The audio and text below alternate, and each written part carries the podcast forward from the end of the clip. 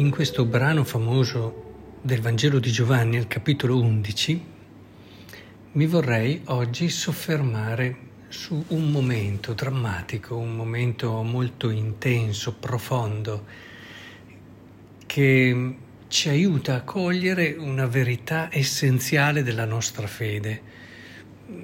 È vero che si parla di vita, si parla di luce, si parla della possibilità e capacità propria di Dio di darci la vita.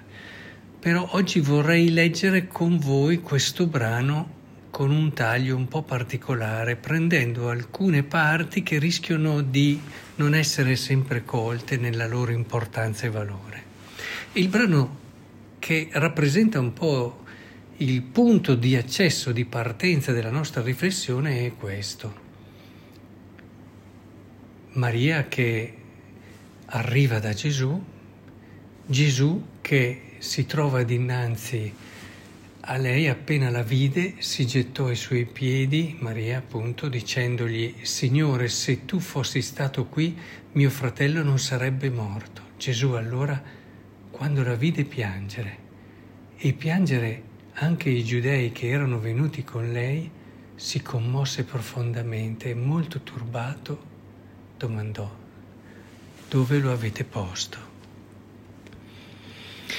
E a questo punto Gesù scoppia in pianto, dissero allora i giudei, guarda come lo amava, e questo è un modo, e altri, alcuni di loro dissero, lui che ha aperto gli occhi al cieco non poteva anche far sì che costui non morisse?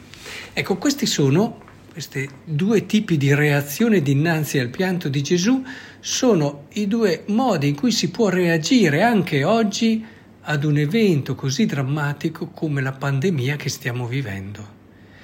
Cioè ci possono essere le persone che, come questi, che dicono ma lui che ha aperto gli occhi al cieco non poteva anche far sì che costui non morisse e che pensano ma come può Dio permettere questa cosa? e, e si rivolgono a lui quasi con sorpresa o con anche rifiuto, come rigetto. Non può Dio permettere questo. O chiedendogli di risolvere la situazione e il problema. C'è chi invece si sofferma sulla commozione di Gesù ed è su questo che oggi vorrei, vorrei fare la riflessione di oggi. Cioè un brano come questo ci mostra il vero amore di Cristo, il suo amore incarnato. E c'era sicuramente un rapporto speciale, particolare tra Maria e Gesù, come c'era anche con Giovanni, il discepolo che lui amava.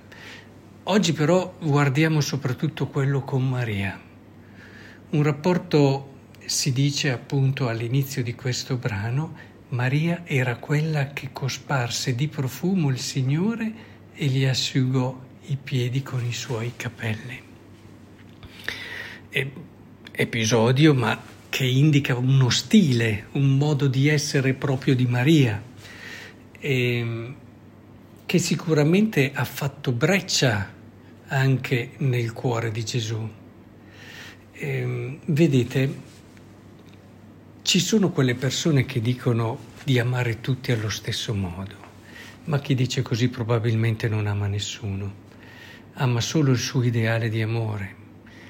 Quando ti cali nelle relazioni, ti cali veramente nelle relazioni, ecco che ti accorgi che ci sono persone che riescono a muoverti il cuore diversamente da altre, e non è che è una cosa che tu puoi condizionare, preparare, eh, programmare.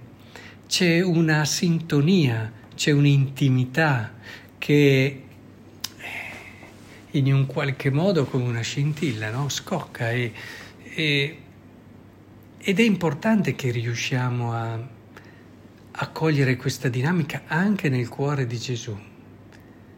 Possiamo ad esempio lodare, ammirare Gesù, conoscerlo, servirlo e amarlo, come ci ha sempre insegnato anche il Catechismo.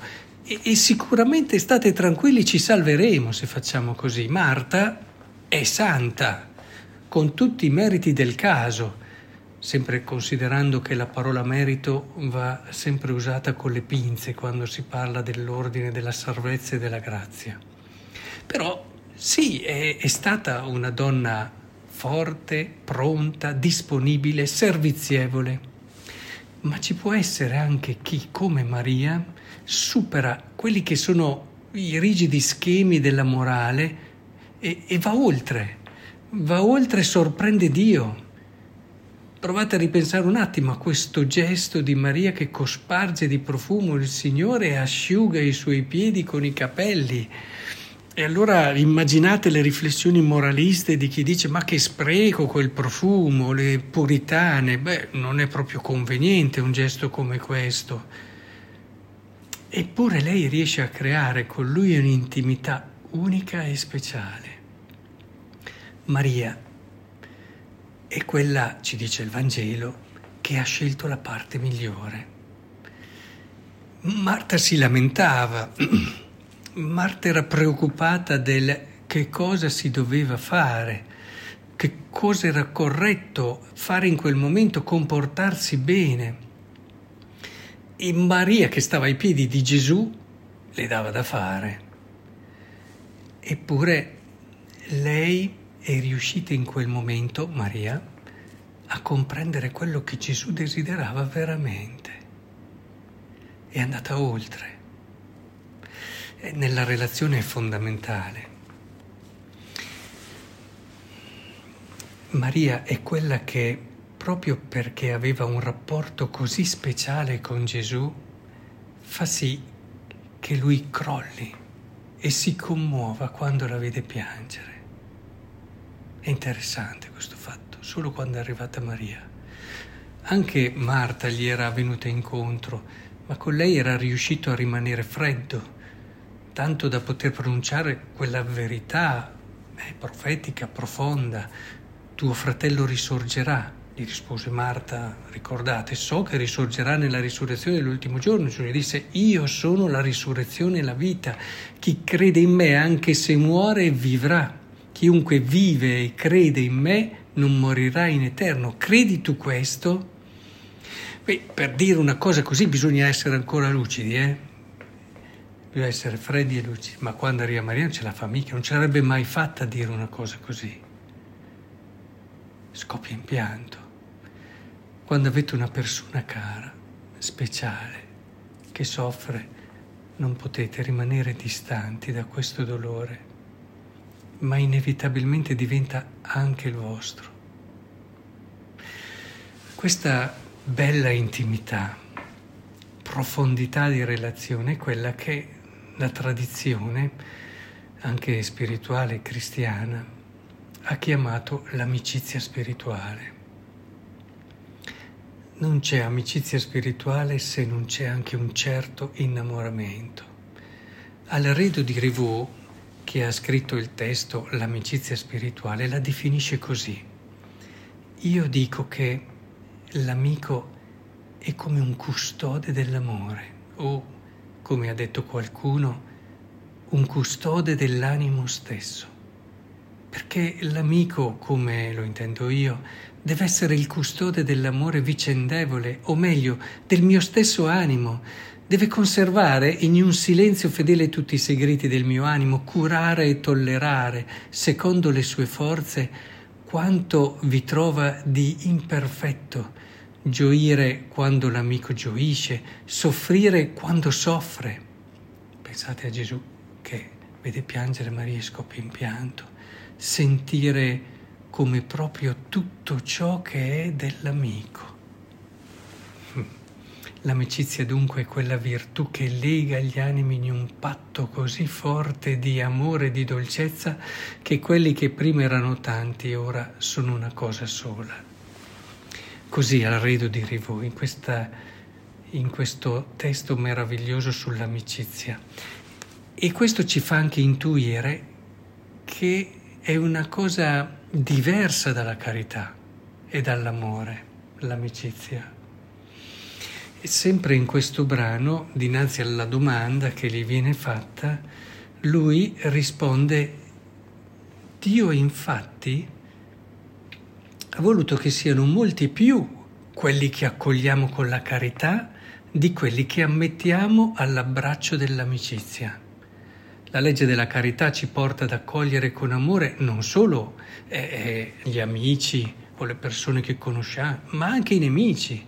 Noi però chiamiamo amici solo quelli cui non temiamo di affidare il nostro cuore con tutto quello che ha dentro. E così fanno anche loro, stringendosi a noi in un legame che ha la sua legge e la sua sicurezza nella fiducia reciproca. E, ed è per questo allora che vorrei che da questo brano, da questo legame che si intravede così vero, profondo, da questo cuore incarnato di Gesù, da questa amicizia così profonda e vera che viveva, eh, comprendessimo che un momento come questo non abbiamo bisogno di un Dio che ci risolva i problemi o che usa di questa situazione, come dicono alcuni, per farci crescere. Ma abbiamo bisogno di un Dio che ci sia accanto, che ci sia vicino, che cammini con noi e con noi proprio perché gli siamo entrati nel cuore, affronti questa prova